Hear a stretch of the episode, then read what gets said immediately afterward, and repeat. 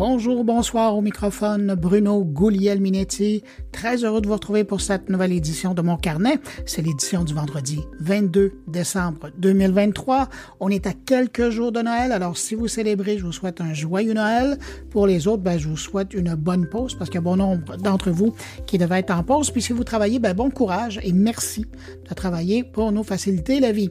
Cette semaine, je vous propose dans mon carnet une rencontre avec le grand patron de la livraison chez Amazon, c'est le grand patron du monde de la livraison chez Amazon, un outil pour évaluer le potentiel d'une histoire et son attrait pour les médias, une web série pour cégepiens qui veulent en savoir plus sur l'intelligence artificielle, et puis parlant d'IA, eh bien, comment l'intelligence artificielle vient bouleverser le monde de la cybersécurité? Pour le pire, mais pour le mieux. Il y a aussi mes collègues qui sont là avec leurs rétrospectives respectives. D'abord, il y a Thierry Weber qui va être là, assisté d'une intelligence artificielle pour avoir l'actualité. Stéphane Ricoul euh, va regarder 2023 par la lorgnette de l'économie numérique.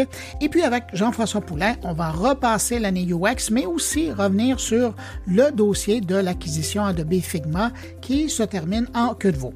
Vous me permettrez de saluer cinq auditeurs de mon carnet comme à l'habitude. Hein. Salutations cette semaine à Luc Bellerin, Michel Landry, Sarah Eliessa Badawi, Jasmin Tremblay et Daniel Carter. Merci à vous cinq pour votre écoute et merci à vous que je n'ai pas nommé, mais qui êtes là. Merci de m'accueillir cette semaine entre vos deux oreilles. Et puis en passant, la semaine prochaine, je vais vous proposer une édition toute spéciale de mon carnet sur l'intelligence artificielle avec des gens qui se passionnent, qui réfléchissent fortement sujet, mais ça, c'est pour la semaine prochaine, l'édition du 29 décembre. Alors, pour le moment, à tous, je vous souhaite une excellente écoute. Cette semaine, on sent un ralentissement dans la nouveauté technologique, dans les grandes annonces, et pour cause, hein, c'est la pause de Noël, ça devrait être tranquille, comme ça hein, pour euh, les deux prochaines semaines. Et puis, rassurez-vous, ça va reprendre en fou une semaine après le jour de l'an avec la nouvelle édition du CES qui aura lieu à Las Vegas du 8 au 12 janvier.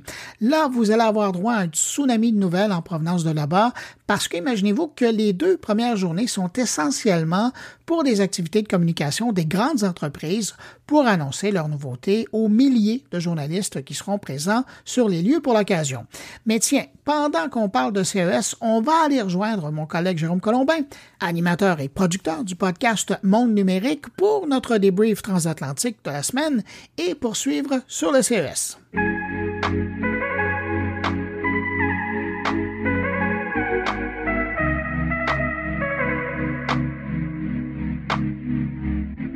Salut Bruno Minetti.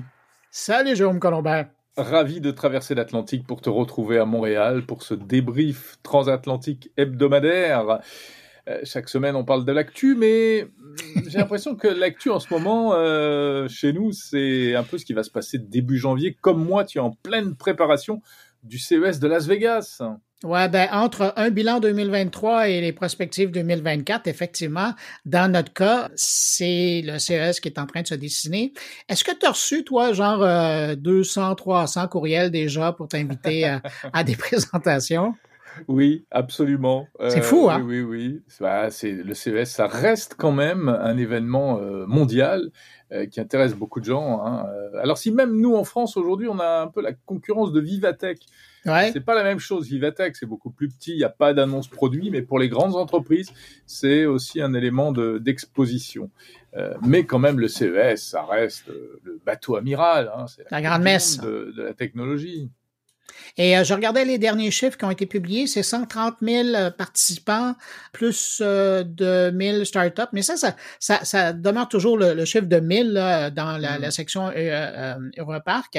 Et puis sinon, ben, 3500 exposants. Ça, c'est chouette parce qu'on est en train de revenir à des chiffres de, de pré-pandémique. Donc, l'édition semble intéressante. Est-ce que toi, de ton côté, comment ça se prépare, cette couverture-là? Est-ce que tu as déjà une, une idée claire de ce que tu vas offrir aux gens? Oui, euh, vraiment. Et, et, alors cette année, c'est vrai que je vais être un peu ambitieux, moi, personnellement. Euh, bah, L'an dernier, tu l'avais été aussi, là. Ouais, Avec ton émission quotidienne à la radio, euh, c'était pas mal. Exactement. J'avais fait des émissions en, en direct de là-bas. Bon, cette fois-ci, on change on change de fusil, on change de fusil d'épaule. Je vais revenir à du podcast, donc du pas du direct, mais avec un podcast quotidien. Donc chaque jour à partir du lundi 8 janvier, ben, je ferai un point sur le CES de Las Vegas et puis jusqu'au samedi où on se retrouvera pour euh, l'émission hebdomadaire. Moi, c'est l'hebdo. Et puis, non seulement ce sera de l'audio, donc tous les jours, un épisode de 20, entre 15 et 25 minutes, on va dire, avec euh, deux interviews. Et puis, Selon la livraison du marché. Exactement, oui, oui, en fonction de la fraîcheur des produits. Mais tu vois, et je voudrais à la fois bah, parler des annonces et puis aussi raconter un petit peu les à côté, enfin voilà ce qui se passe, euh, comment on le vit de l'intérieur, ce CES de Las Vegas, dans cette ville complètement dingue de, euh, de Las Vegas. Et ça, c'est pour l'audio. Et je faire aussi, cher ami, puisque tu me poses la question, eh bien tous les jours une vidéo et un petit brief en vidéo sur les réseaux sociaux et même, tenez-vous bien, mesdames et messieurs, une version newsletter. Donc abonnez-vous à la newsletter de Monde Numérique pour avoir euh, voilà, les, les, news euh, quotidiennes. Ça te va? Es-tu en train de me confirmer qu'on se verra pas du tout à Las Vegas, ça, toi? Alors je pense que mes soirées seront bien occupées. Quand même, hein? euh, Ouais, j'ai l'impression. Ouais, ouais, ouais. Bah écoute, il faut mettre le paquet. Et toi, qu'est-ce que tu vas proposer alors? Ben écoute, je pars en vacances au CES, moi, à côté de toi. Oh. non, non, mais sérieusement. Non, ben moi, je vais, je vais en profiter, je, je vais me promener. Je, je, pense que je vais prendre le même rythme que dans les années passées. Ah, écoute, je comptais ça, c'est ma 27e édition cette ah année. Et puis... Euh, en plus, un vieux de la vieille du CES, je pense. Ah oui, je pense qu'un jour, j'aurai une colonne à mon nom là-bas.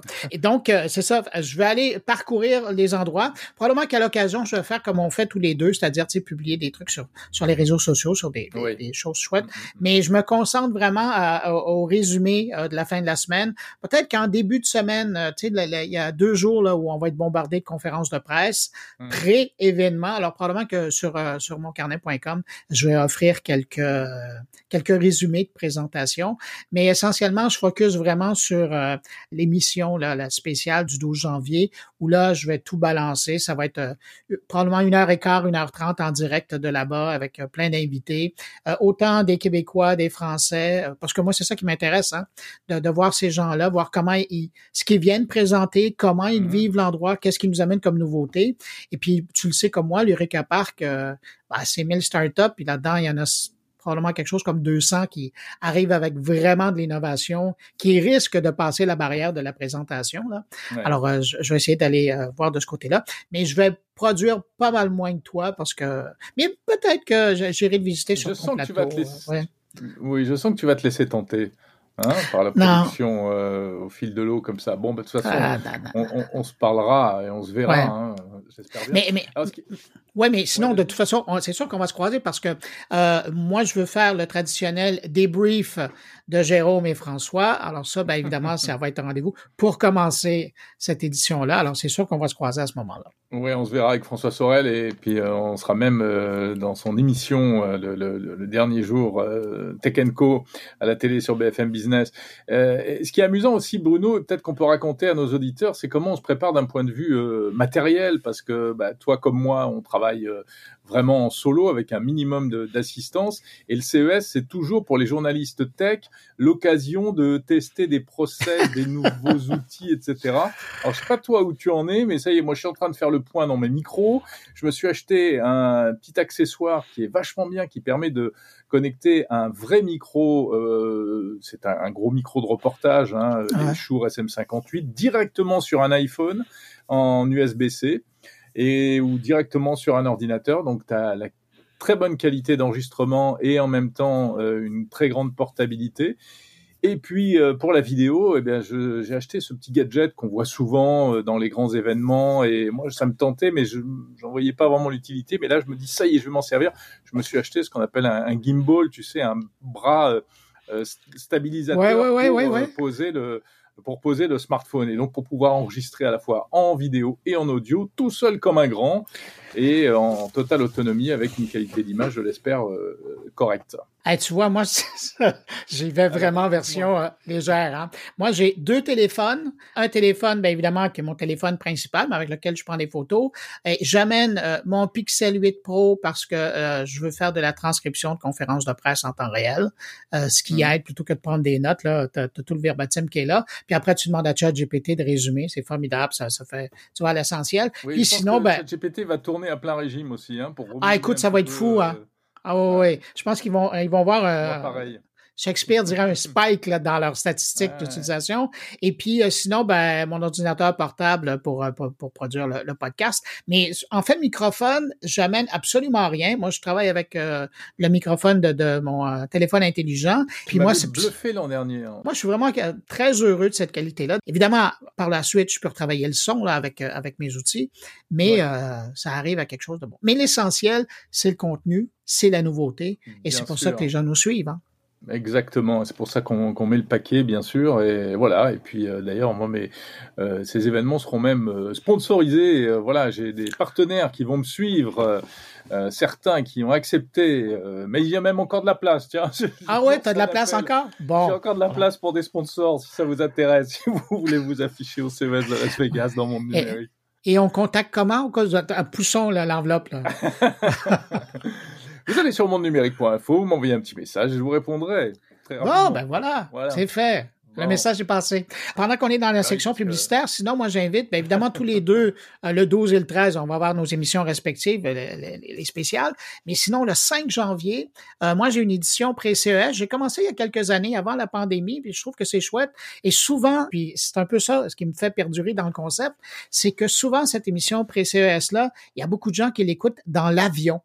Et je sais, encore l'an dernier, j'ai croisé euh, plein de, Oui, et, l'année passée, j'ai croisé plein de gens euh, dans le salon qui me disaient euh, Ah, je, je vous dérange pas, je veux juste vous remercier pour l'émission que vous avez fait. Je l'écoutais en avion en chemin vers Las Vegas. Là. Alors, je me suis dit, bon ben, service public, ça sert. tant mieux. On, a beau parler là, du CS, là, mais sinon, cette ah semaine, ah, qu'est-ce que tu proposes? Eh ben, je parle du futur et notamment de 2024. Quelles seront les tendances technologiques à suivre en 2024 C'est euh, le cabinet conseil Capgemini qui fait une étude annuelle là-dessus et qui a identifié cinq grandes tendances. Donc, on en parle euh, dans le monde numérique. Et puis, on parle aussi de voitures électriques, euh, les réponses aux critiques contre la voiture électrique avec un journaliste spécialisé. je parle de jumeaux numériques au service de la robotique.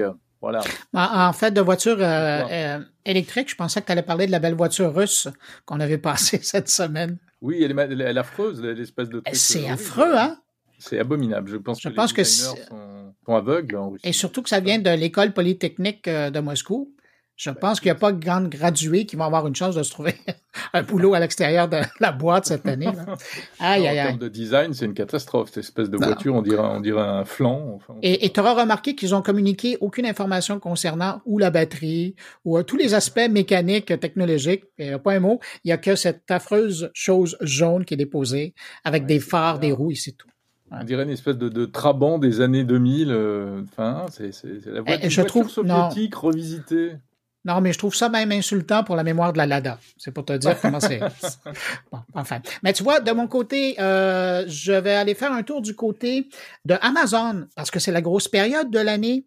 Mm-hmm. Euh, et euh, donc, j'ai parlé avec le vice-président qui est en charge du réseau international de livraison. Donc, c'est vraiment lui qui voit autant euh, les avions partir des entrepôts que, que les ah petits camions sur la route à travers la planète. Lui, il supervise tout ça. Évidemment, c'est une période où il va pas du tout dormir. Et pour lui, la priorité, c'est... Comme, euh, comme, ben, je comprends. Hein, comme, comme période. Ben oui, alors lui, sa priorité, c'est tenir son, personnel heureux. Euh, c'est ce qu'il me raconte dans l'entrevue. Puis on parle un peu donc de cette période, comment ça se vit chez Amazon. Et puis sinon, on parle de cybersécurité dans le contexte de l'intelligence artificielle. Eh bien, écoute, euh, programme très alléchant, Bruno. On va écouter ça dans mon carnet cette semaine. Je dis euh, bonjour et plutôt au revoir à tous tes auditeurs, cher ami. On se retrouve la semaine prochaine. Ouais, puis ça me permet de souhaiter de joyeuses fêtes euh, aux tiens. Et puis, quant au mien, ben, on poursuit l'émission. Salut! Allez, c'est parti. Ciao, ciao. Bonne fête à tous.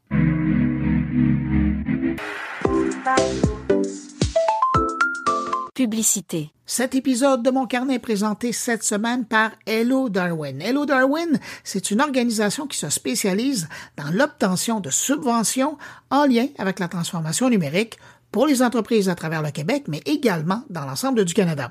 Si votre organisation se demande comment trouver de l'aide financière pour réaliser ces projets d'évolution numérique, ben Hello Darwin vous vient en aide pour trouver toutes les subventions auxquelles votre entreprise a droit. Il travaille avec vous pour les obtenir rapidement et vous apporte le soutien nécessaire dans l'exécution de vos projets. Hello Darwin est là pour trouver toutes les solutions financières et logistiques pour réaliser vos projets numériques sans souci. Avec Hello Darwin, c'est simple, ils sont la référence pour tous vos projets de développement numérique et technologique. Pour plus d'informations, consultez dès maintenant leur site web hellodarwin en un mot.com. On commence les entrevues avec un truc que je trouve pas mal intéressant. Il y a une agence de relations publiques montréalaise qui a mis en ligne un outil qui carbure à l'intelligence artificielle qui permet d'évaluer la qualité de son pitch, de son histoire, avant de contacter les médias pour justement essayer de leur vendre sa salade et tenter d'attirer leur intérêt envers notre nouvelle. Press Test, c'est le nom de l'outil. Et pour nous en parler, on va aller rejoindre le président de la firme de relations publiques YPR, qui est derrière ce nouveau service en ligne. Bonjour Yannick Deschaines. Bruno, bonjour. Press Test, c'était quoi l'idée de départ? Comment vous êtes arrivé à, à développer un produit comme ça? L'idée, au départ, on le faisait manuellement. OK? Donc, quand on, dirige une agence de relations publiques, un peu le pain notre beurre, c'est de, de, les relations avec les médias, c'est-à-dire d'essayer de, conseiller nos clients euh, par rapport à, développer l'histoire qui va générer euh, de l'intérêt euh, et de la valeur pour, pour les journalistes avec lesquels nous travaillons. Et, et malheureusement, il n'y a pas vraiment de, on n'apprend pas ça à l'école. Il n'y a pas un cahier de charge qui, euh, qui aide les, gens qui se joignent dans le milieu à savoir c'est quoi une bonne histoire versus c'est quoi qui n'est pas une bonne histoire. Et puis souvent, euh, nos, nos, clients nous payent euh, dans l'espoir que l'histoire qu'ils ont à partager va être prise intégralement par les médias. et, il y a toujours une différence entre la pub et les relations de presse. La pub, tu peux payer ton agence et t'attendre à ce que le message qui va être véhiculé par le média euh, va être exactement ce que tu veux. Mais quand tu fais des relations médias, ça ne marche pas de même. Et, les médias, eux autres, euh, ils sont entièrement indépendants et ils prennent bien ce qu'ils veulent bien prendre de l'histoire qu'on va leur partager. Alors, souvent, le défi pour nous, c'est de trouver, euh, de raconter une histoire, bien sûr, qui est vraie, mais qui rejoint l'intérêt des médias, du client et bien évidemment de l'auditeur. OK? Et, c'est souvent ça. Alors, comment on peut trouver le sweet spot, si je peux me permettre l'expression, pour rendre tout le monde heureux? Et moi, au fil des ans, ça fait 25 ans que je fais ce métier-là et plus, euh, j'ai cru, j'ai développé une série de critères euh, qui font en sorte qu'une histoire va être intéressante ou pas pour les médias. Et les gens qui se joignaient à mon équipe, ben, je leur donnais un peu ce, press test-là. Je leur disais, avant de lancer une histoire aux journalistes, assure-toi d'avoir, de remplir tous ces critères-là. Sinon, les journalistes, ça ne marchera pas. Puis en plus, les journalistes, euh, ils se font bombarder d'histoires jour après jour euh, et, euh, ils liront même pas ton histoire, puis ça va te décrédibiliser même auprès d'eux. Alors, on a commencé avec cette idée-là et puis ça nous a amené à utiliser, quand on a vu l'arrivée de l'intelligence artificielle, il y a un membre de mon équipe qui m'a dit Hey, pourquoi on n'essaierait pas d'utiliser l'intelligence artificielle pour programmer euh, un peu ce qu'on a développé, les critères qu'on a développés, puis rendre ça euh, euh, disponible en temps réel. C'est ce qu'on a fait avec PressTest. Et donc là, vous proposez, j'avoue que j'étais surpris parce que je me dis, dans le fond, ça fait partie de votre stratégie, mais là, vous avez décidé d'offrir, c'est disponible en ligne, c'est un outil qu'on peut utiliser pour justement passer ce, press test. C'est 49 dollars par mois, si je ne me trompe pas. Et l'idée là-dedans, donc, c'est d'amener un texte, de raconter son histoire et de voir si ça passe la, rampe de l'intérêt. Mettons, Bruno, vous, là, vous avez une histoire qui pense, vous pensez que ça, ça intéresse un média. Vous écrivez ça sur votre ordinateur. Bonjour, je monsieur le journaliste. Voici l'histoire que j'aimerais vous proposer. Est-ce que ça vous intéresse, oui ou non? OK? Le press test, ce que ça va faire, c'est que vous allez faire un copier-coller. Vous allez copier votre histoire, vous allez coller dans, dans le press test. Puis le press test en temps réel va vous dire quelles sont les probabilités sur 100 que votre histoire soit retenue. OK? Et ça peut être de 10% jusqu'à 100% Ça n'arrivera jamais à 100% parce qu'on ne l'a jamais vu. Mais ce qui est intéressant du press test, c'est qu'ils vont vous donner un score, genre 50% et ils vont vous dire comment améliorer votre histoire pour attirer l'intérêt du journaliste. Donc, c'est comme si vous aviez un assistant personnel qui va vous donner du feedback en temps réel sur votre travail. Parce que notre prémisse est la suivante. On pense que tous les gens qui travaillent dans cette industrie-là sont souvent très débordés. Euh, ils n'ont pas nécessairement des collègues ou des gens avec lesquels ils peuvent, mettons, euh, euh, partager leur idée puis avoir une rétroaction. Souvent, leurs patrons sont trop occupés ou souvent, ils n'ont même pas de patrons qui sont dans le domaine des communications. Puis leur patron leur fait confiance. Puis ils n'osent pas nécessairement appeler une agence pour une petite histoire. En quelque part, ils sont payés pour ça. Alors, nous, ce qu'on leur dit, c'est que voici un, assistant personnel qui va dire voici la, force de ton histoire et comment l'améliorer. Et c'est ça le but du press test, c'est d'offrir un genre d'assistant personnel pour s'assurer que l'histoire que vous allez présenter va être bonne pour les journalistes. Il y a probablement des gens qui nous écoutent qui disent Ah, ça, ça pourrait m'intéresser comme outil à l'occasion parce que j'ai ça et là des, communiqués à faire, mais euh, qui se disent ouais, mais l'information que je dépose dans le press euh, cet outil-là, euh, elle va où? Qu'est-ce qu'il en devient? Qu'est-ce qui se passe avec, avec le contenu qui est donné à être évalué? On garde aucune donnée. OK? Donc, c'est une considération très importante que vous soulevez. Puis, à cet effet-là, c'est un catch and release, dans le sens que l'information est captée, est analysée, puis après ça est, est, abandonnée. Donc, il n'y a aucune, aucun data qui est gardé dans la machine pour faire en sorte que cette donnée-là, qui pourrait être de l'information privilégiée, mm-hmm. soit conservée par l'outil. Quand euh, j'ai vu votre, votre outil, je me suis dit, est-ce que c'est ça l'évolution d'un cabinet de relations publiques? Et où ça se positionne? Évidemment, bon, vous êtes un précurseur parce que, en plus de l'utiliser à l'interne, Là, vous décidez de l'offrir à l'externe. Donc, ça veut dire probablement qu'il y a des compétiteurs qui vont l'utiliser, puis il y a aussi des entreprises, des PME, des travailleurs autonomes qui, vont l'utiliser pour leurs besoins. Mais vous, dans l'évolution, est-ce que vous voyez l'évolution des, relations publiques passer par là? Moi, je pense que cet outil-là peut être utile pour démontrer la valeur que des gens qui travaillent dans l'industrie des relations publiques peuvent apporter aux gens, à la société, à l'économie. Souvent, malheureusement, les gens qui travaillent dans cette industrie-là n'ont pas nécessairement une bonne réputation? Ou ils n'ont pas nécessairement, les gens ne comprennent pas nécessairement la valeur ajoutée qu'elles peuvent, que ces personnes-là peuvent apporter à la société, à une organisation, à l'économie. Souvent, ces gens-là euh, sont perçus comme des, euh, des gens peut-être pas nécessairement euh, un manque de profondeur ou un manque de... Je vous dirais que c'est souvent la valeur ajoutée. Puis dans les faits, les relations publiques, ce que c'est, c'est la capacité de, de convaincre une organisation d'avoir un dialogue avec ses parties prenantes.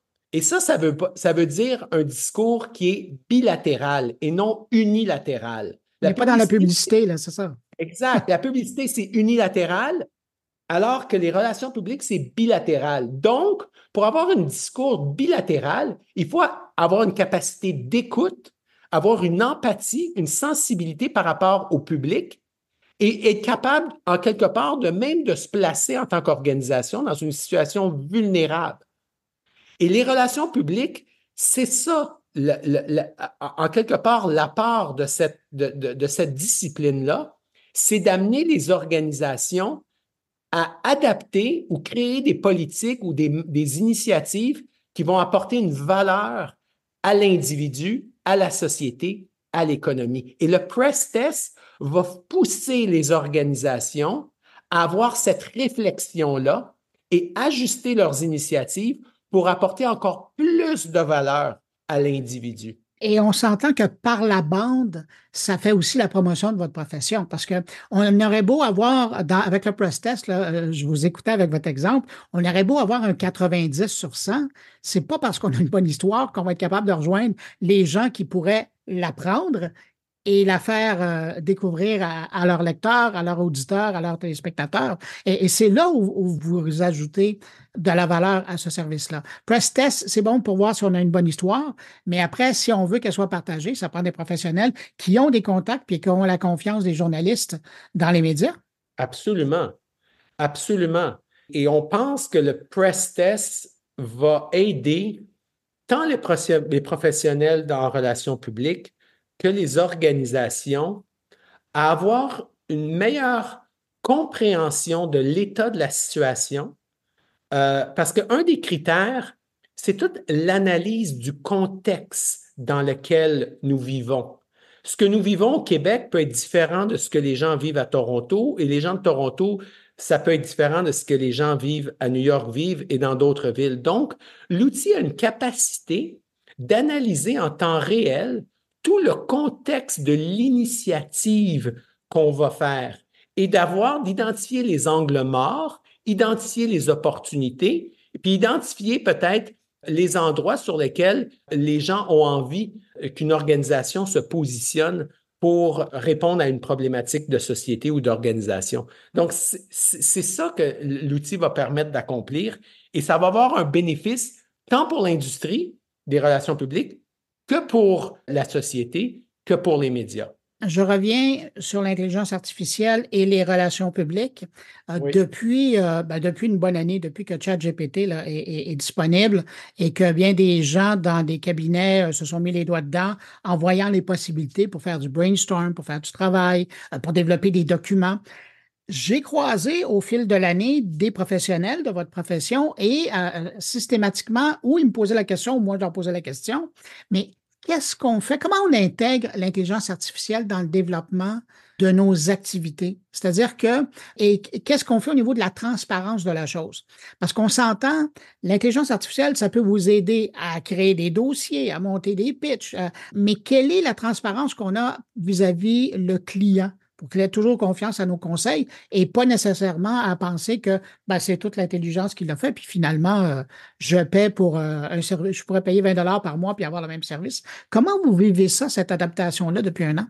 Ben, je pense que de, plus en plus, les gens, euh, maintenant qui se, se baignent dans l'univers de, de, l'intelligence artificielle, ils voient rapidement les limites de l'outil. OK? Et ça, c'est le défi c'est d'être capable d'utiliser l'outil un peu de la façon qu'on élève un chien.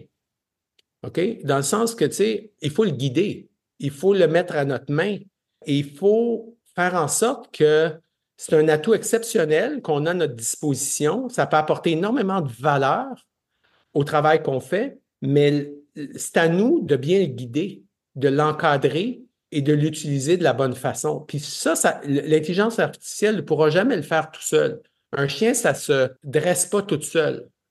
Ça a besoin d'un humain en quelque part pour euh, lui donner la direction euh, qu'on veut. Puis moi, je vois beaucoup l'intelligence artificielle de la façon d'utiliser comme ça. c'est ce qu'on a fait avec le press test. Il y a une trentaine de critères qu'on a créés qui ont des pondérations différentes qui, selon nous, a un impact directement sur la valeur d'une histoire. Et l'autre affaire, c'est qu'il faut continuellement utiliser l'outil pour l'updater, ou en, tout cas en fonction de, l'évolution de la société. Et ça, l'intelligence artificielle, présentement, ne peut pas faire ça, pourra jamais remplacer un humain. Alors, c'est comme ça qu'en quelque part, je vois ça. Euh, je rappelle que si les gens veulent essayer votre outil que vous lancez, euh, ils peuvent le trouver sur Presse Test en un mot .app. Et euh, de toute façon, euh, si euh, vous ne savez pas comment l'écrire, vous allez sur la page de présentation de l'épisode et vous allez voir, il y a un hyperlien juste à côté du nom de Yannick Deschênes. Et, comme ça, ben, vous verrez que vous pourrez aller faire un tour. Yannick Deschênes, président de la firme de relations publiques YPR, merci beaucoup d'avoir pris de votre temps pour répondre à mes questions. Puis bonne chance avec votre nouvel outil. Je suis sûr que ça va dépanner bien du monde. C'est gentil. Merci beaucoup, Bruno, de nous avoir donné l'occasion de partager cette innovation-là. Merci, au revoir.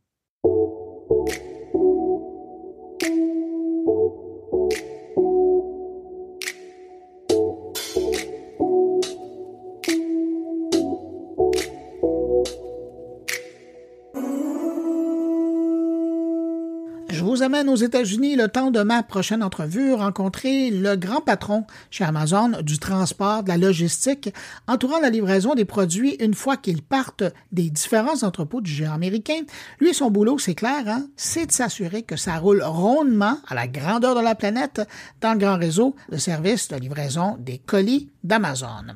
Et vous imaginez bien que la pression à ce temps-ci de l'année est assez forte, mais je lui ai demandé quand même de m'accorder une entrevue et il a accepté pour nous parler de comment ça se passe chez le plus grand marchand de la planète à quelques jours de Noël. Ben, vous allez voir, les défis sont là. Alors, grâce aux gens de rasque.ai, vous allez avoir droit à une conversation en français, bien que mon invité ne parle pas un mot de la langue de Molière, mais avec sa permission, j'ai pu utiliser un outil de traduction en ligne de Rask et voici notre entretien. Alors, voici ma conversation avec Adam Baker, et vice-président transport chez Amazon. Adam Baker, avec toute l'importance que maintenant Amazon accorde à l'événement Prime Days, est-ce que Noël demeure toujours la saison la plus importante pour Amazon?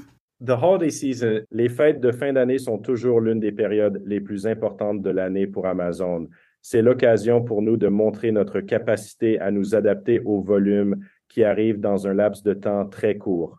Nous passons chaque fois des mois, voire presque une année, à nous préparer pour cette période de fête. C'est donc de loin l'une des plus excitantes, surtout si vous travaillez dans la logistique comme moi. C'est passionnant, mais c'est aussi beaucoup de travail mais c'est l'un des moments où nous pouvons vraiment regarder et voir comment nous nous débrouillons et nous pouvons voir le travail extraordinaire que fait notre main-d'œuvre. Les employés du monde entier, du Canada et des États-Unis, nous ne pourrions rien faire sans leur travail acharné. Ce sont eux qui nous permettent de faire sourire les gens chaque jour, uh, every single day. Et là, à ce temps-ci de l'année, quelle région de la planète est la plus occupée en ce moment? Well, each region, uh, eh bien, um, la période des fêtes de fin d'année est un peu différente d'une région à l'autre. Je dirais que les États-Unis sont probablement la région la plus occupée. Il y a une tendance de consommation plus importante aux États-Unis à chaque période de vacances. C'est là que nous mettons l'accent et que nous planifions le plus. Et je parle de planification.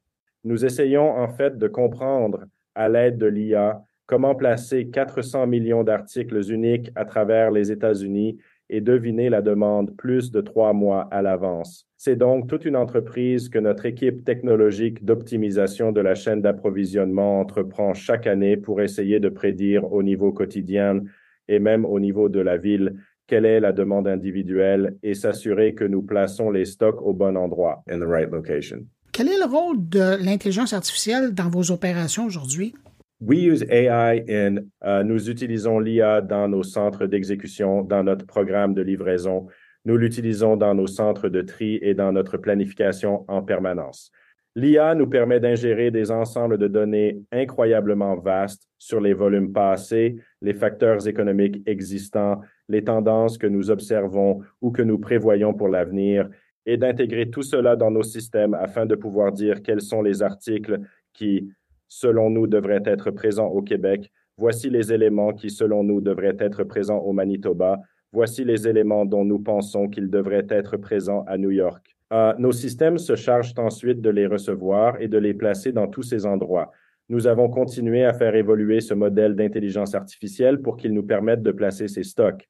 L'objectif réel est de pouvoir vous livrer en un jour ou, dans certains cas, en trois à cinq heures. Three to five hours. Je comprends bien que l'intelligence artificielle, ça peut vous aider dans le long terme, mais euh, est-ce que ça peut aussi faire une différence dans les derniers jours euh, de livraison avant Noël? Absolument. En fait, elle nous aide à planifier les deux dernières heures. Nous utilisons l'IA dans nos programmes de livraison pour repositionner nos stocks. Ainsi, nous disons de manière proactive que ces unités doivent être déplacées à Montréal, ces unités doivent être déplacées à Calgary, et nous repositionnons les stocks de manière à ce que les clients de ces régions puissent effectuer leurs achats à temps pour le jour de Noël.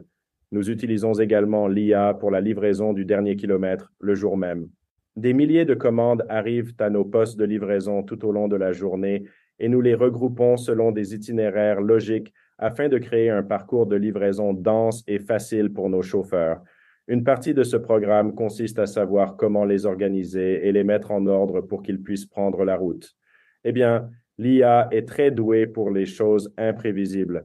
Ainsi, lorsque nous prenons la route et qu'il y a des intempéries, un accident de la route ou tout autre problème de congestion, notre IA intervient et commence à examiner l'itinéraire, à le modifier pour permettre à nos livreurs de poursuivre leur route et à recalculer continuellement le reste de l'itinéraire pour ses livreurs, voire à en modifier la séquence. Les livreurs associés font partie de notre programme de fournisseurs de services de livraison. Il y a plus de 3500 petites et moyennes entreprises dans le monde qui emploient plus de 279 000 chauffeurs dans le monde entier, qui leur a permis d'engranger 45 milliards de dollars de recettes pour ces petites entreprises indépendantes on le sait, le 26 décembre, il y a probablement des milliers, peut-être des millions de gens qui vont être déçus malheureusement de leur cadeau et qui vont vouloir le retourner chez Amazon. Comment vous gérez ça? La logistique, à l'inverse, ça doit être quand même pas évident de recevoir tous ces colis, ces produits-là. Le travail n'est certainement pas terminé après le jour de Noël. C'est à ce moment-là que nos opérations d'expédition connaissent peut-être un petit répit, mais c'est aussi à ce moment-là que notre logistique inverse entre en action. Nous avons des centres de retour à travers les États-Unis et le Canada qui sont conçus et dotés en personnel pour la période de janvier et février afin de pouvoir gérer le volume qui arrive. En collaboration avec notre logistique tierce et celle d'Amazon, nous sommes en mesure d'apporter ces colis, de les acheminer vers un centre de retour et de les classer.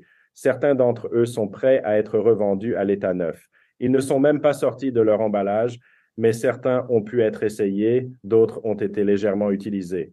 Nous classons ces paquets, puis nous les affichons sur le site Web et vous pouvez voir qu'il y aura des réductions pour certains des produits utilisés.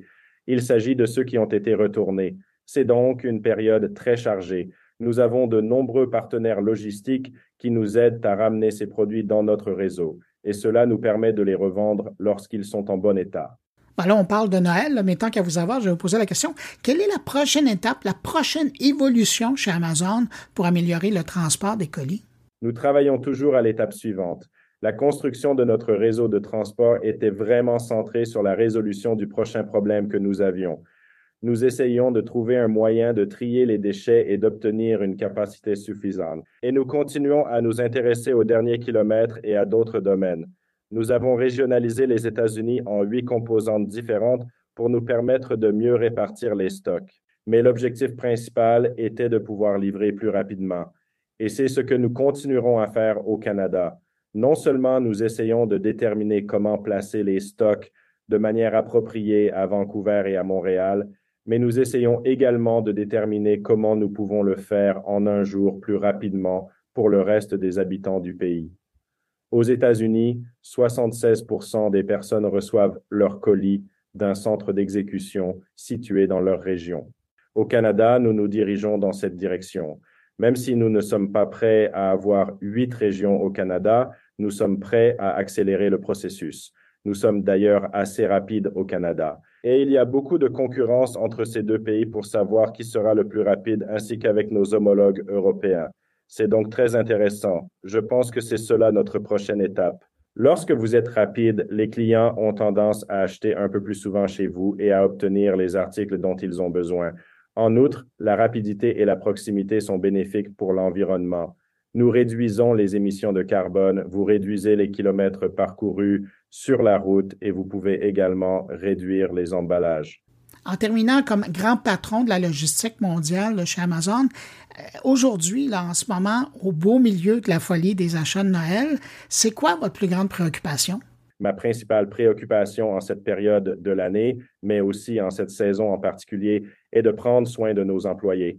Les employés font un travail formidable dans nos installations, ainsi que dans le cadre de notre programme de partenariat de services de livraison en déposant les colis sous les porches je me concentre sur ces domaines pour m'assurer que je reconnais le dur labeur qu'ils accomplissent. D'autre part, il y a beaucoup de personnes dans les bureaux de l'entreprise qui font un travail extraordinaire avec de très longues heures de travail. C'est une période de l'année où nous voulons nous assurer que tout le monde reste en sécurité. Et c'est notre priorité numéro un. Nous avons investi plus de 25 milliards de dollars au Canada au fil des ans. Je pense donc que nous connaissons un bon moyen de livrer des colis, mais tout repose sur le fait de s'assurer que nos employés sont heureux dans leur travail, épanouis, et que nous le faisons tous en toute sécurité. Adam Baker, vous êtes vice-président transport chez Amazon et en charge notamment de l'équipe Global Mile chez Amazon qui opère le réseau de transport mondial pour les commandes qui traverse les frontières internationales. Merci d'avoir pris de votre temps pour répondre à mes questions en ce moment assez occupé chez Amazon. Et puis je vous souhaite joyeux Noël à vous et votre équipe. Merry Christmas to you and thank you very much for letting me on.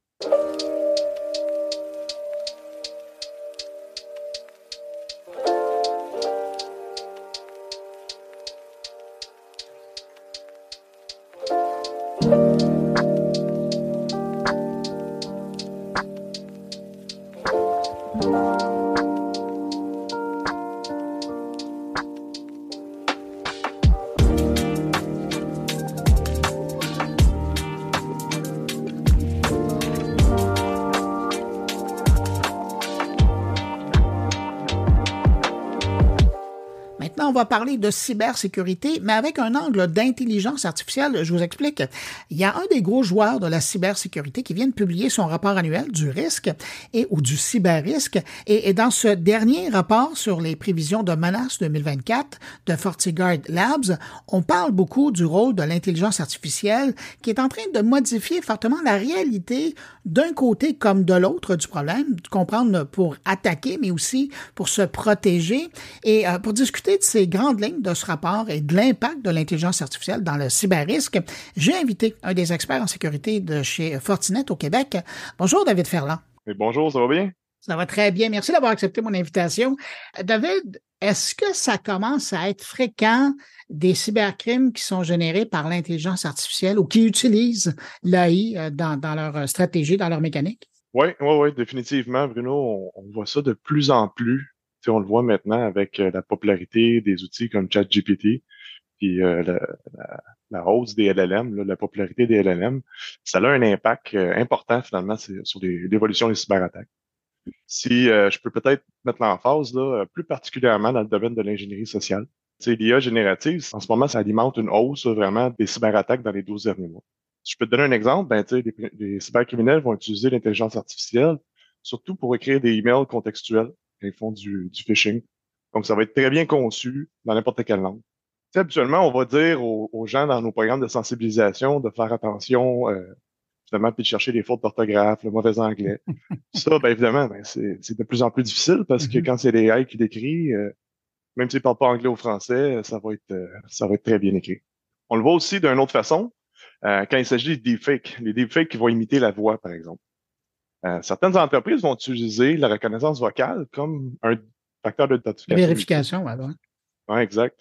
Fait que, tu sais, on fait une entrevue en ce moment, là, ben, un acteur malicieux pourrait se servir de cette entrevue-là, puis il pourrait échantillonner, cloner ma voix. Puis si j'utilise la voix, la reconnaissance vocale comme 2FA, ben, il pourrait, il pourrait cloner ma voix, puis euh, ça me permettrait d'utiliser ça comme identifiant. Fait qu'on on voit vraiment les, les LLM, puis euh, d'autres outils d'IA générative qui sont de plus en plus développés sont offerts aussi en mode as a service pour aider les, assistants, les, attaquants à compromettre leur site. Oui, on parle de cybercrime as a service, là, un CAS. Qu'est-ce que c'est? On va voir sur le dark web, il y a souvent ce qu'on appelle des toolsets qui sont disponibles. C'est des toolsets qui vont faciliter justement la création de deepfakes, qui vont avoir des modèles LLM qui sont faits justement pour faciliter les cybercrimes. sais, on voit aussi que les acteurs malveillants, au-delà de l'IA générative, si on, si on regarde un petit peu au-delà de ça, ils vont utiliser l'intelligence artificielle pour, pour développer finalement des outils qui vont réduire le travail qui est manuel par les, euh, les attaquants pour trouver ce qu'on appelle des, des vulnérabilités zero day d'un logiciel populaire. Donc, ce qu'ils vont faire, ils vont utiliser l'IA pour travailler comme 24 heures sur 24. Fait que finalement, ce que ça fait, c'est que ça, ça réduit beaucoup l'effort nécessaire pour trouver ce qu'on appelle une vulnérabilité zero day. Puis, euh, on le voit en ce moment, là, il y a une hausse des attaques zero day de ce côté-là. Donc, ils utilisent vraiment l'intelligence artificielle pour faire le travail à leur place.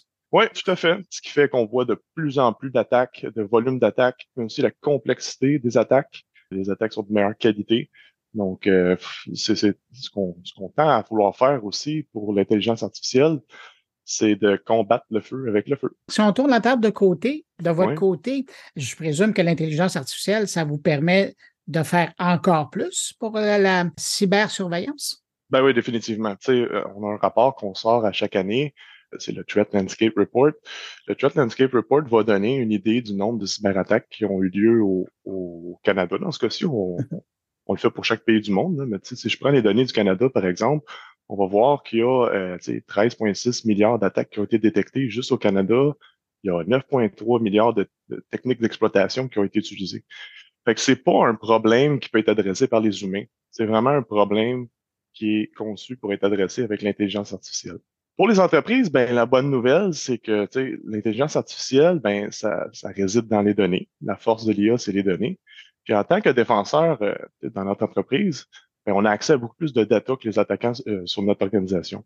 Ça, c'est un, plus qu'on a, c'est un avantage qu'on a. Puis, je dirais aussi, euh, en faisant des partenariats avec des entreprises justement comme Fortinet, ben, certains clients vont pouvoir bénéficier finalement des, des centaines de milliards d'événements que je te parle, qui sont traités vraiment quotidiennement par notre laboratoire FortiGuard. Parce que ça, c'est de l'intelligence, c'est des données qui nourrissent votre système et donc qui permet de les reconnaître avant que les actes soient, soient commis. Oui, définitivement. là, on, est dans l'ordre du Minority Report, là, quelque part. oui, exact. tu sais, euh, FortiGuard Labs, on prend nos données, finalement, on est un des plus grands fournisseurs de, solutions de cybersécurité au Canada. Fait que tous nos équipements qu'on déploie agissent euh, finalement comme, euh, comme appareil de télémétrie. Fait que, on est capable de voir ce qui se passe au niveau des attaques bloquées par IPS. On est capable de voir toutes les techniques qui ont été bloquées à l'aide d'un logiciel de type EDR sur le endpoint. Donc, ça, c'est tout ramené à FortiGuard Labs. Puis, on est capable justement de voir des tendances, puis aussi, tu sais, voir des variantes de malware, puis reconnaître ces mm-hmm. variantes-là euh, sans même les avoir vues préalablement. Euh, si je vous amène ailleurs, parce que là, on parle de cyberattaque puis d'intrusion comme ça, mais si on regarde du côté des rançons logiciels, on a l'impression que dans les deux dernières années, ça a été la folie furieuse. Est-ce que ça aussi, ils ont bénéficié de l'intelligence artificielle pour euh, peaufiner leur, leur stratégie?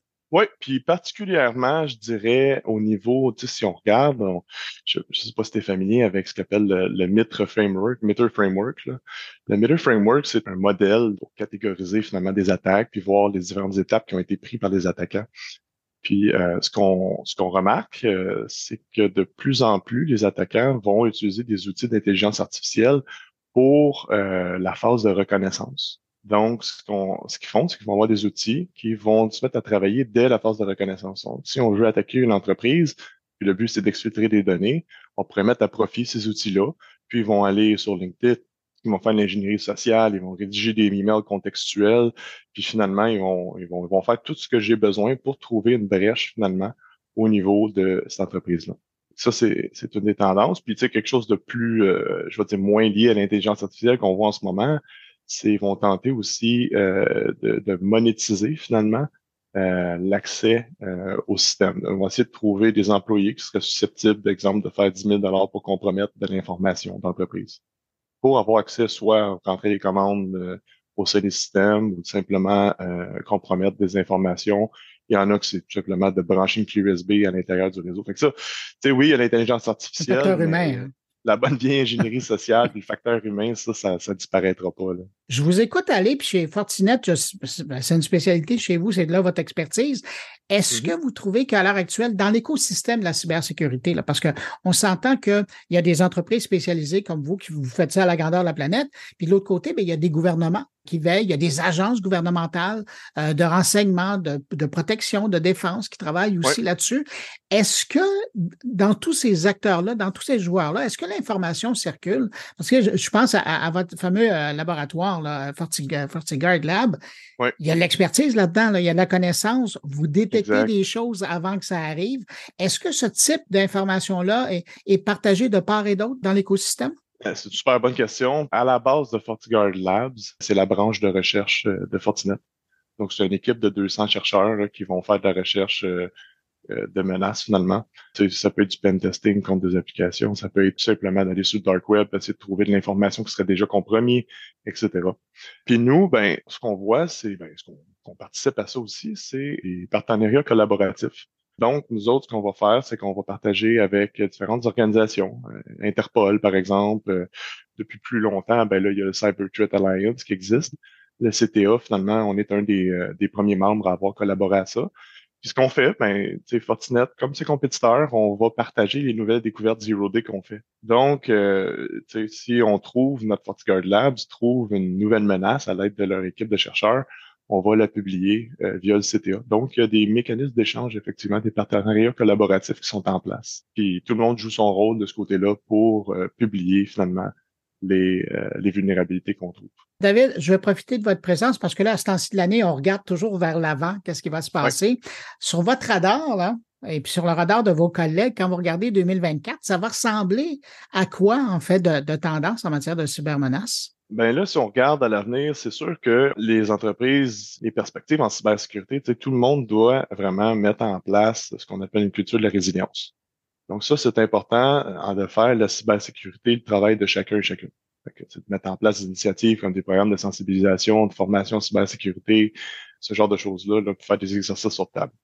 Euh, c'est important parce que euh, on l'a vu, les ransomware sont encore en hausse cette année. Ont commencé plus lentement en début d'année, probablement parce qu'il y avait certains groupes qui étaient encore euh, en phase de dormance, si je peux appeler ça comme ça. Mais la tendance qu'on voit en ce moment, c'est qu'il y a de plus en plus de groupes qui sont actifs. Donc ça, c'était c'est toutes les tendances qu'on voit. Puis l'impact que ça a, c'est que ces groupes-là vont tenter de finalement attaquer plusieurs victimes. Et souvent, plus que de groupes qui travaillent, mais on, ils vont moins mettre d'efforts sur les victimes faciles. Ils vont tenter de faire des attaques plus complexes, simplement pour attaquer finalement des cibles euh, plus euh, plus intéressantes. Euh, ouais, que, que meilleur payback, je peux dire ça, ouais, pardon l'anglicisme. Fait qu'ils cherchent des cibles plus lucratives. Puis bon, ce qui va se passer, c'est qu'ils vont y aller avec une approche tout ou rien, là, puis ils vont se concentrer dans des industries critiques comme la santé, la finance, les transports, les services publics. Puis là, évidemment, ben, quand ces secteurs-là sont compromis, ça a un impact plus important sur la société évidemment, ça offre, ça offre en conséquence ben, une récompense qui est plus substantielle pour l'attaquant. Qu'ils vont aussi ben, élargir, je l'ai dit, avec le rôle de, de, l'intelligence artificielle, ben, ils vont élargir leur stratégie, il va y avoir plus de vulnérabilité zero day de découverte. Ça va rendre aussi leurs activités plus personnalisées là, avec euh, l'IA évidemment plus agressive de ce ça. Bon, ben David, je ne vais pas vous souhaiter beaucoup d'activités pendant le temps des fêtes parce que c'est pas ce qu'on vous souhaite, ni à vos clients, ni à, ni, à vous. David Ferland, je rappelle que vous êtes euh, un des experts en sécurité chez Fortinet. Merci d'avoir pris de votre temps à ce temps-ci de l'année pour répondre à mes questions. Puis, ben, je vous souhaite une bonne année 2024 avec pas trop de nouvelles euh, découvertes. Oui, ben merci Bruno, puis bonne année à toi aussi. Au revoir. Au revoir.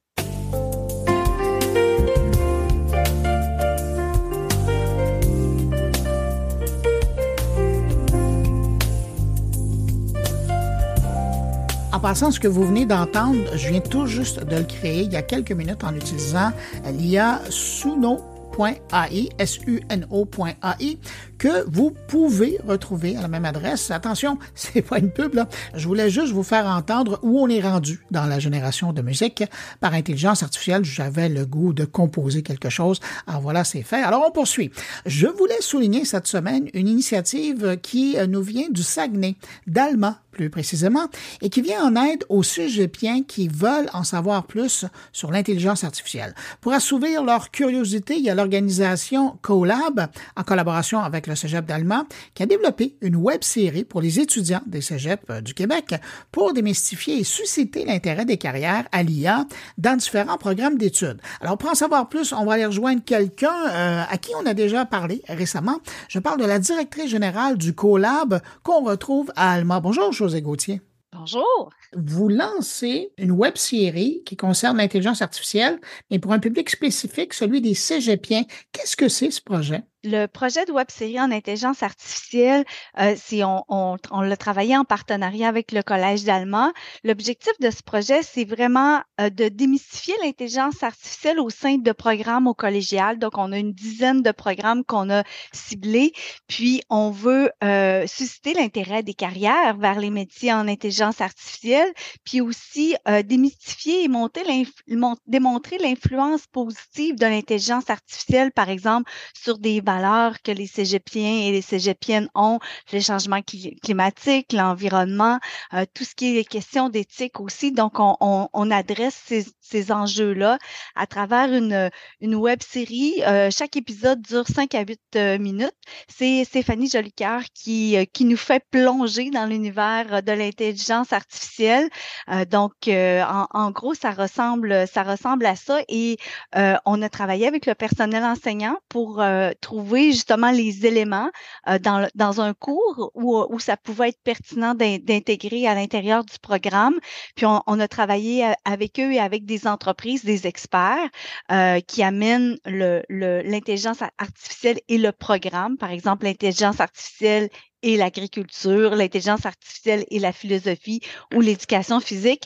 Puis on a travaillé un exercice pédagogique, des intentions pédagogiques. Donc ils ont un 60 minutes de contenu pédagogique pour insérer à l'intérieur euh, d'un cours ou d'un et, d'un programme. Ça a été quoi la réaction du, corps enseignant quand vous êtes arrivé avec cette idée-là d'intégrer l'IA dans leur cours? La réaction, euh, on a eu une bonne réaction, mais il a fallu expliquer, c'est certain, parce que l'intelligence artificielle, ça fait pas partie de leur enseignement, de, de, de, leur pratique professionnelle actuellement. Donc, on a dû euh, travailler ensemble à trouver l'angle qui était intéressant de pouvoir apporter dans le cours, oui. Est-ce que vous l'avez déjà testé auprès des gens? On l'a déjà euh, testé auprès euh, des jeunes, euh, puis c'est certain que l'expérimentation va se poursuivre en 2024, étant donné le contexte actuel, mm-hmm. mais la réponse, elle a été, c'est très intéressant, puis ça permet à, à un, un, étudiant, une étudiante qui a une passion, par exemple pour l'éducation physique, de voir qu'il peut faire une transition vers l'université dans une carrière en intelligence artificielle et de pouvoir poursuivre dans un, un, un domaine qui, qui, qui aiment bien comme l'agriculture, euh, la, faune, par exemple, la protection de la faune. On a fait, c'est ça, plusieurs programmes. Bon, mais là, vous me titillez, là, parce que vous en avez nommé quelques-uns. C'est quoi les dix domaines d'apprentissage qui sont exploités dans, dans la série? Alors, on a art visuel et numérique, la littérature, philosophie et éthique, sonorisation, technologie agricole, éducation physique, technique informatique, comptabilité et protection de la faune. Alors ça, c'est produit ça existe. Là, maintenant, vous êtes en train de le tester avec à la fois les enseignants euh, et les étudiants. Puis là, évidemment, ben, les chanceux, c'est Alma parce qu'ils ont participé à, à, la production. Mais par la suite, c'est quoi le chemin de vie de cette web série-là? Parce que je suis sûr qu'il y a des gens qui nous écoutent, autant du corps enseignant que des étudiants, qui se disent, ben là, ça serait peut-être intéressant dans, dans mon domaine. Là. Oui, ben c'est très facile hein, d'avoir accès à la web série. Là. Nous, on a une plateforme euh, qui s'appelle la fabrique-numérique.com où les gens ont déjà accès à, toute la documentation. Elle est accessible librement. Donc, c'est possible d'y aller. On n'a même pas besoin de euh, d'ouvrir un compte. C'est très, c'est très, c'est très facile d'avoir accès à la web série. Même monsieur, madame, tout le monde qui sont intéressés à ah aller voir, euh, qui ont un intérêt pour l'intelligence artificielle dans ces domaines, peuvent peuvent s'y rendre facilement. Mais là, vous me parlez de dix domaines où, vous êtes intervenu, vous avez parlé de, l'apprentissage dans ce contexte-là. Je présume qu'il y en a d'autres. Comment vous avez fait votre sélection de ces dix champs d'expertise-là? Ben, on a travaillé avec le collège d'allemand. Donc, c'était, puis j'en ai oublié, hein, on a pharmacie aussi qu'on a fait. On a travaillé, ben, le, le collège d'allemand offre des programmes d'études qui sont spécifiques, qui sont plus généraux à travers le Québec. Donc, on a fait un, choix de, de domaine d'activité qui avait une perspective de poursuivre des carrières à l'université aussi, donc des programmes techniques ou des, des programmes plus généraux comme la philosophie où on peut penser à, élargir nos horizons, à, ouvrir le monde des possibles aussi. Donc, ça s'est fait comme ça. Puis, avec un accord, c'est sûr, euh, le personnel, on a fait un appel à tous euh, du personnel enseignant. Donc, euh, les, les gens qui se sont démontrés intéressés, tout de suite, on, on a débuté le travail avec eux. En terminant, qu'est-ce que vous espérez avec cette série-là?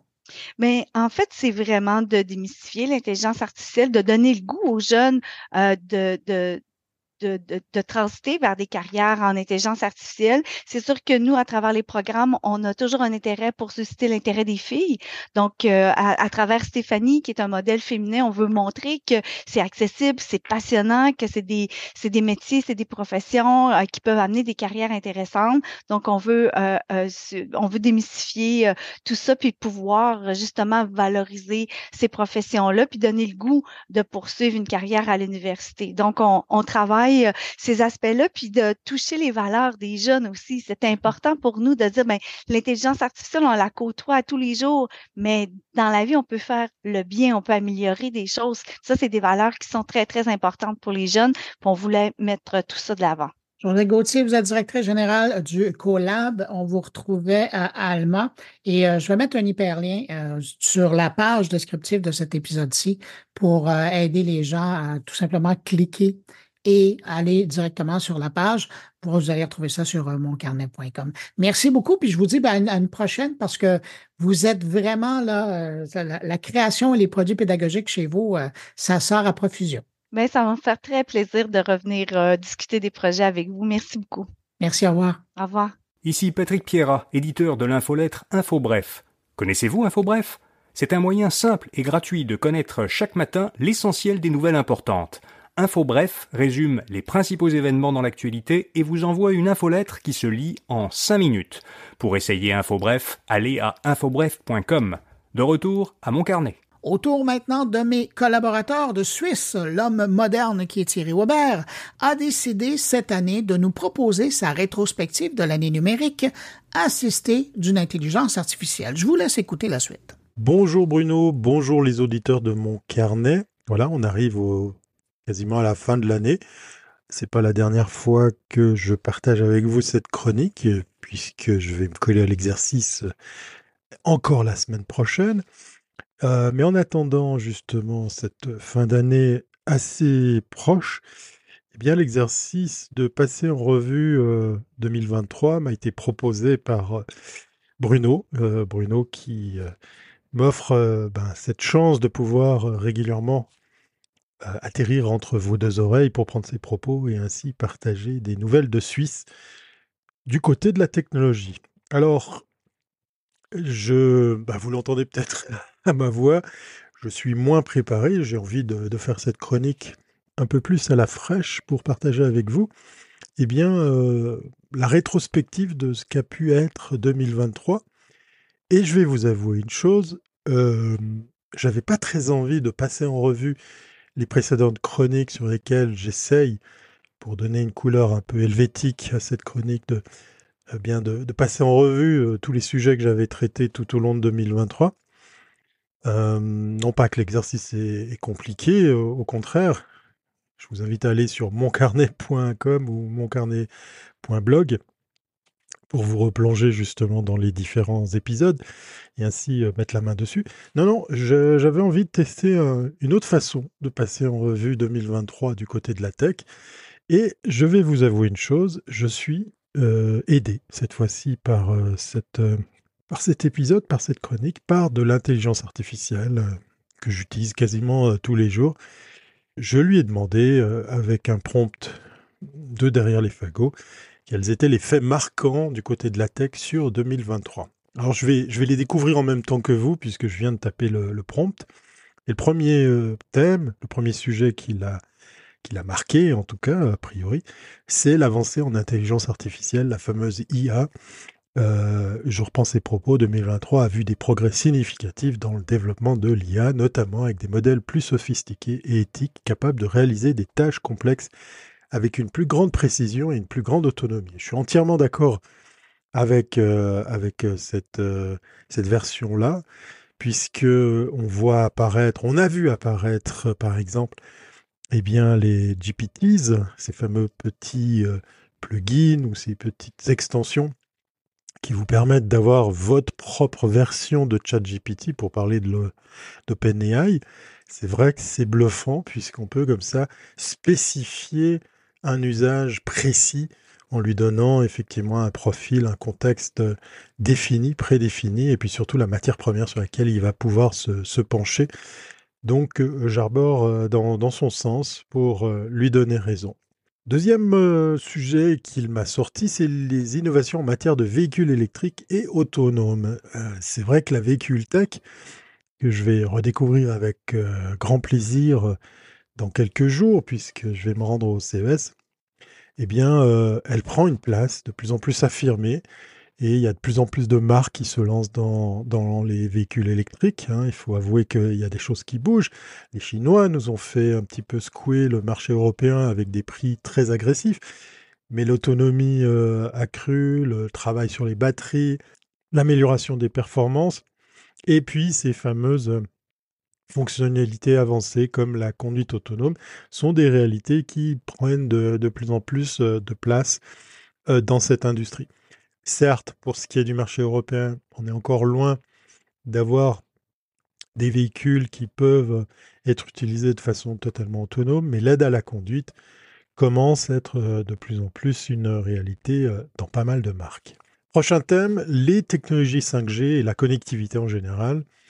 Euh, alors là, je mettrai un bémol parce que pour parler euh, de mon pays, la 5G, c'est encore un vœu pieux. Euh, il y a beaucoup, beaucoup, beaucoup de, de pieds au mur. Autant la Suisse est innovante et à l'avance en technologie, autant là, elle peine à se démarquer, à avancer dans l'expansion de la 5G, puisque l'offre 5G est très souvent en fait bloquée par des opposants.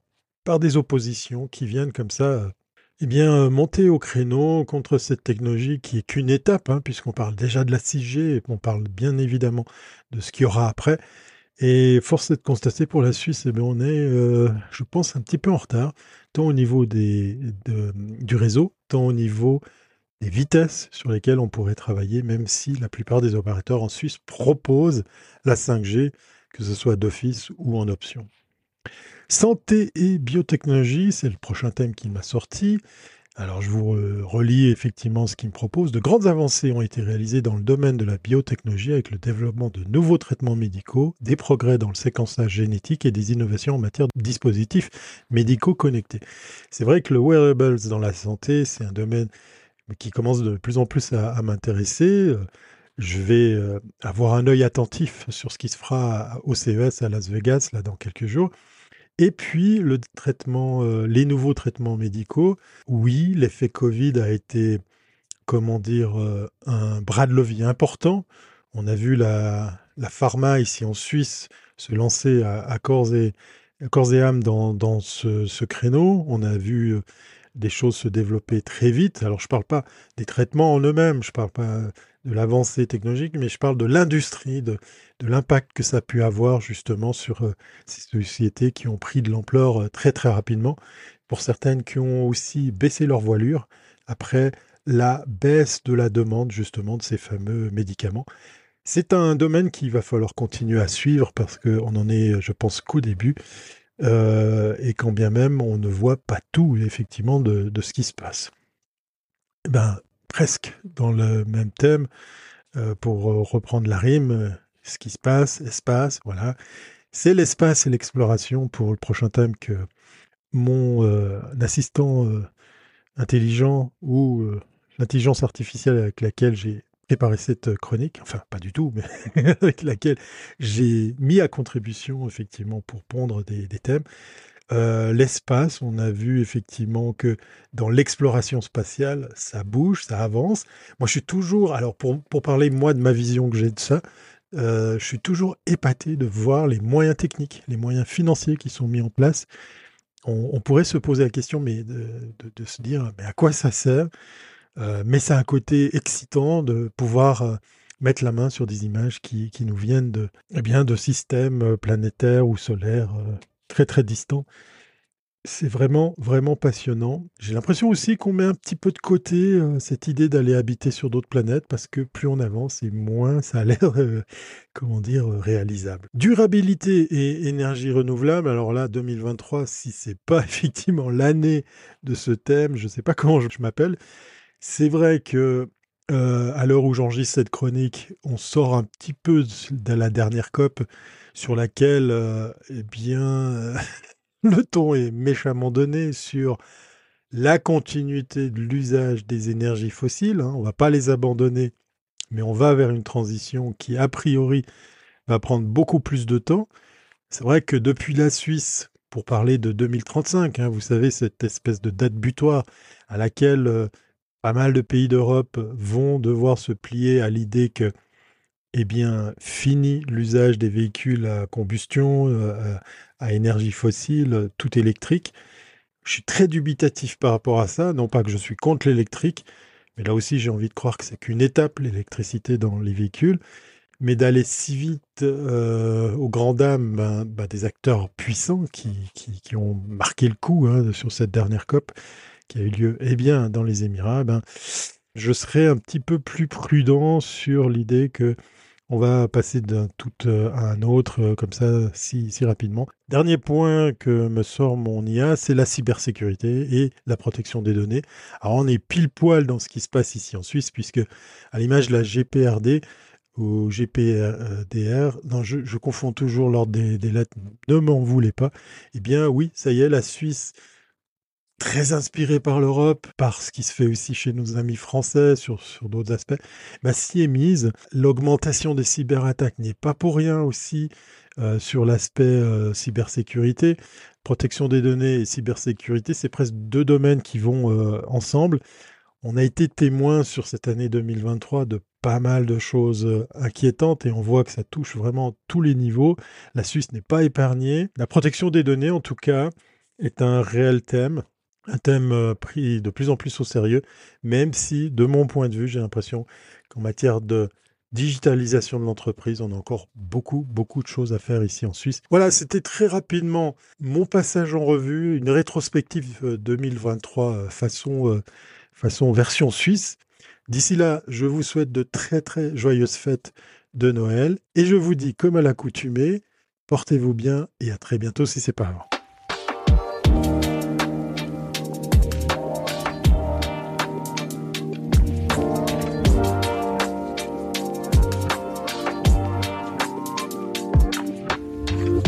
Autour de l'ami Stéphane Ricoul qui nous propose sa rétrospective 2023 de l'économie numérique.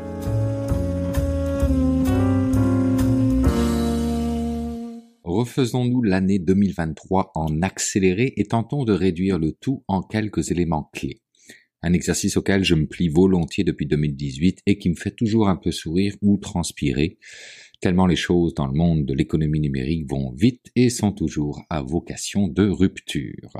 Alors, qu'est-ce qui, selon moi, a marqué notre année 2023 Premièrement, une loi C18 mal conçue par faute de très mauvaise lecture des géants de la technologie. Une loi qui se voulait bâton dans les roues des big tech et qui se retrouve finalement boomerang en pleine face. Pourquoi?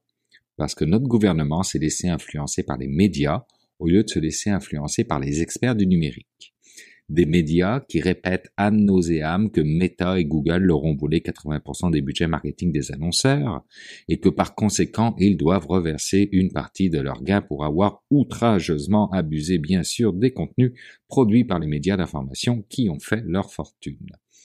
Pas un instant l'ego n'a été mis de côté chez eux, histoire de se poser les bonnes questions et de réaliser que 1. C'est la masse qui fait le bonheur des géants. 2 c'est la valorisation de la data qui est faite qui fait le bonheur des annonceurs.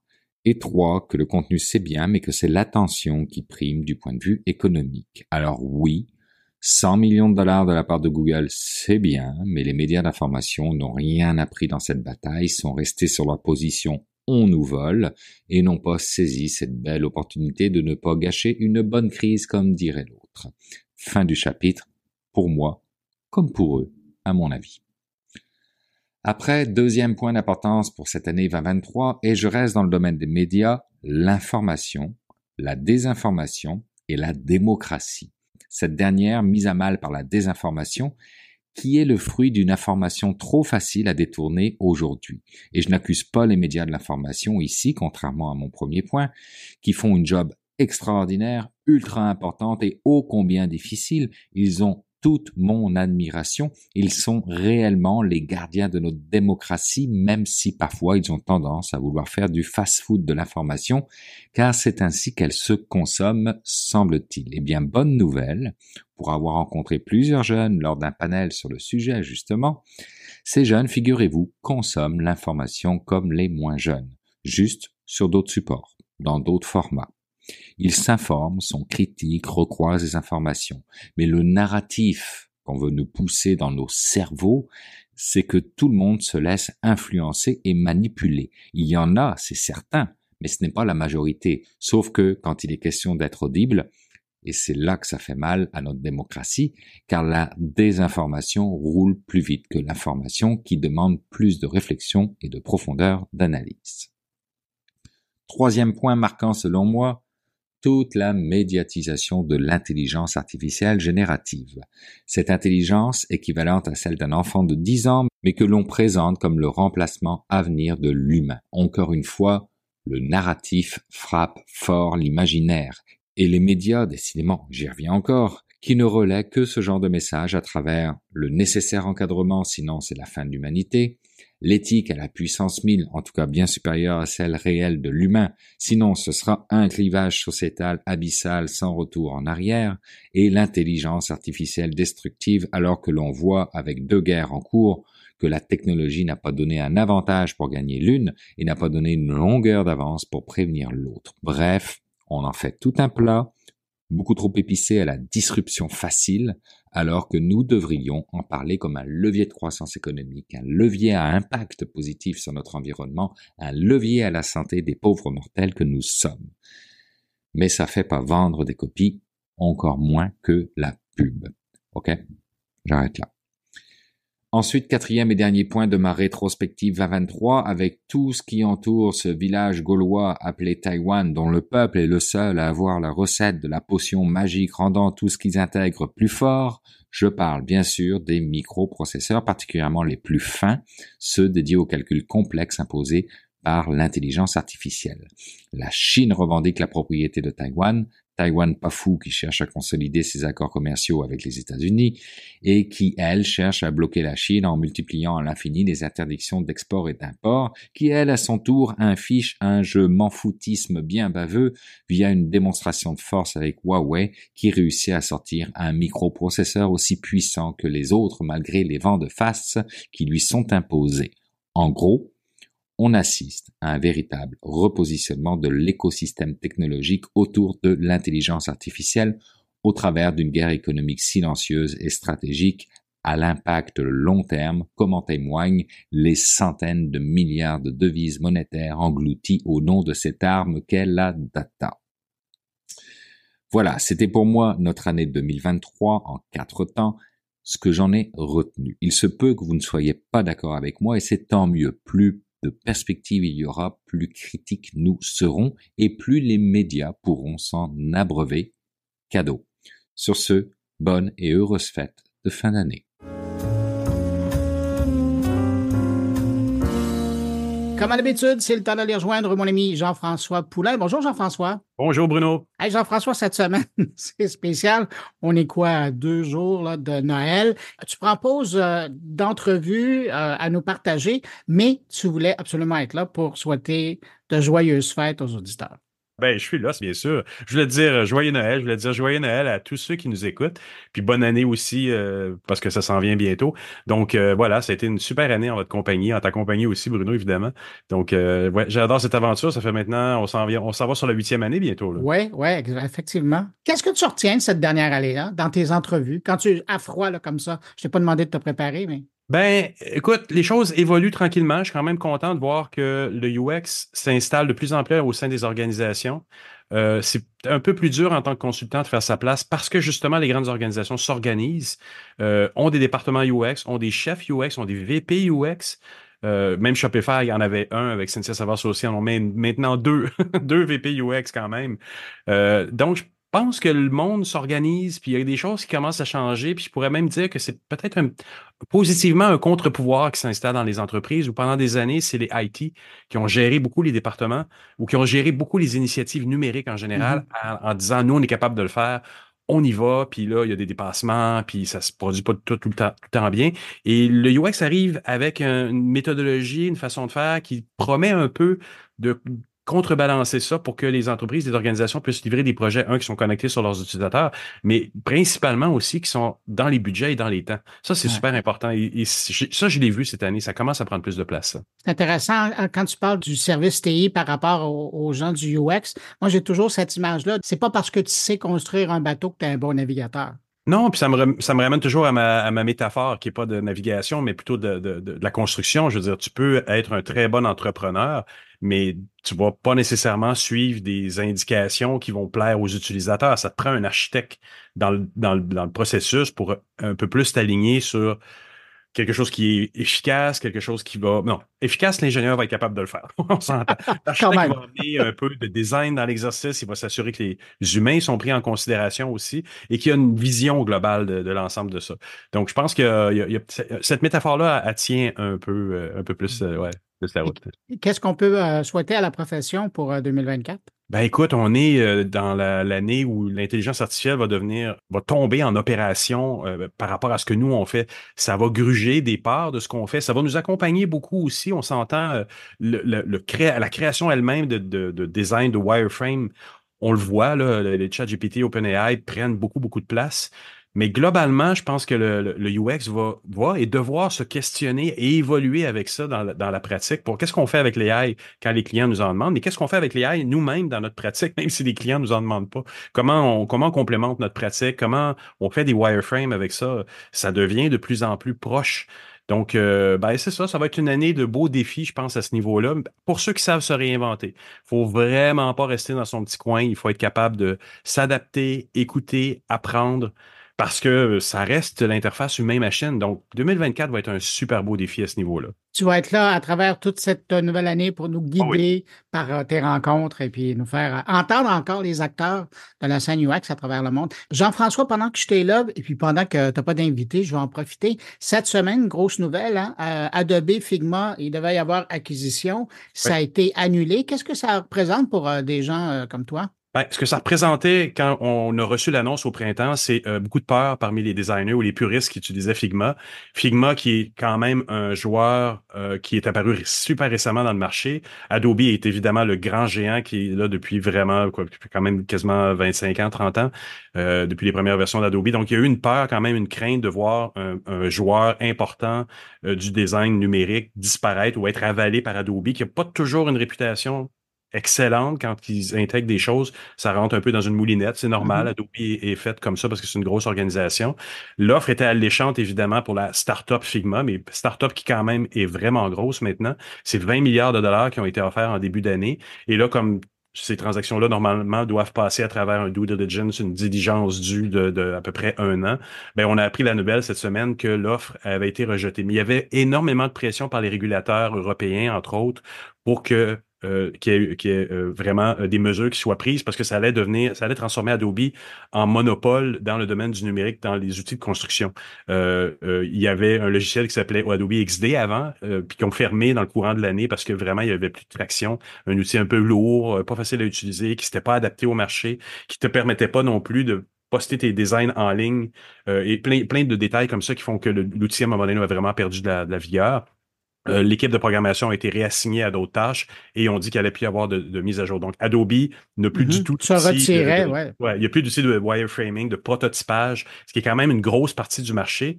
Euh, euh, et, on sait que Figma aussi est utilisé. Et, et comme je l'ai déjà dit dans certaines chroniques, Figma est un outil qui est consulté par euh, à, un tiers de ses utilisateurs, c'est des programmeurs. Donc, on a réussi à, faire un pont là, dans l'industrie du numérique entre les designers et les programmeurs qui n'existaient pas, qui n'a pas existé pendant des années. On remettait des Photoshop, le programmeur euh, devinait ce qu'il avait à faire avec, puis euh, partait avec ça, puis ça créait des problèmes, des, des malentendus, puis des, problèmes de, conception dans le temps. Avec Figma, on a un outil vraiment très, très proche, de très bonne documentation, ce qui se connecte avec Jira, et donc très, très fort.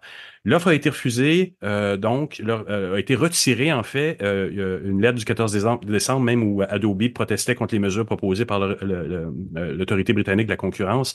Bref, tout ça a mis des, bâtons dans les roues de l'offre. Ils sont quand même obligés de verser un milliard en compensation. ça leur coûte très cher. Mais voilà, je pense qu'il y a beaucoup de gens qui ont soupiré en apprenant ça. Après, moi, ce que j'ai soulevé, c'est que c'est une startup. Leur exit strategy semble être de vendre. Donc maintenant, on peut peut-être craindre que ça soit racheté par une autre compagnie dont les, dont les valeurs seraient peut-être pas nécessairement partagées par tout le monde. Peut-être Microsoft, peut-être euh, euh, Jira, Confluence, on ne sait pas, quelque chose qui correspondra pas nécessairement à l'industrie du design comme tel. Donc, c'est un dossier à suivre, mais je pense que pour l'instant, tout le monde a fait un beau soupir de fin d'année là-dessus. Merci beaucoup, Jean-François, pour cette dernière année-là. Ben, merci pour les autres d'avant, mais celle-là particulièrement, c'était assez fascinant de voir se développer comme ça une industrie, puis d'entendre les gens réfléchir à ton micro semaine après semaine. C'est vraiment, je, je, te le dis des fois en, privé, mais là, je, je, le dis avec les auditeurs, tu es vraiment en train de développer, euh, c'est un patrimoine patrimoine du UX. Hein, c'est son évolution dans bientôt les huit dernières années. C'est pas rien. Là. Ben, les gens ne me connaissent pas sur le podcast comme un passionné parce que je fais des entrevues. Mais dans le milieu du UX, je suis une personne qui organise des événements, qui met des gens en contact, des jeunes euh, qui viennent me voir pour être mentorés et ou être placés dans des grandes organisations ou petites organisations pour, pour, pour avoir des jobs et commencer leur carrière. Donc, je suis vraiment un passionné de ce milieu-là, de ce monde-là. Donc, quand je fais des entrevues, ben, je le fais vraiment je suis vraiment très intéressé. Quand je parle aux gens, j'apprends énormément. Ça enrichit ma pratique à moi, mais ça, ça, je pense que ça enrichit un petit peu tout le monde. J'espère, en tout cas, que tout le monde y trouve un peu son compte là-dedans d'apprendre des choses dans ce domaine-là. Jean-François, ta passion, là, on l'entend dans tes réactions et on l'entend dans tes questions.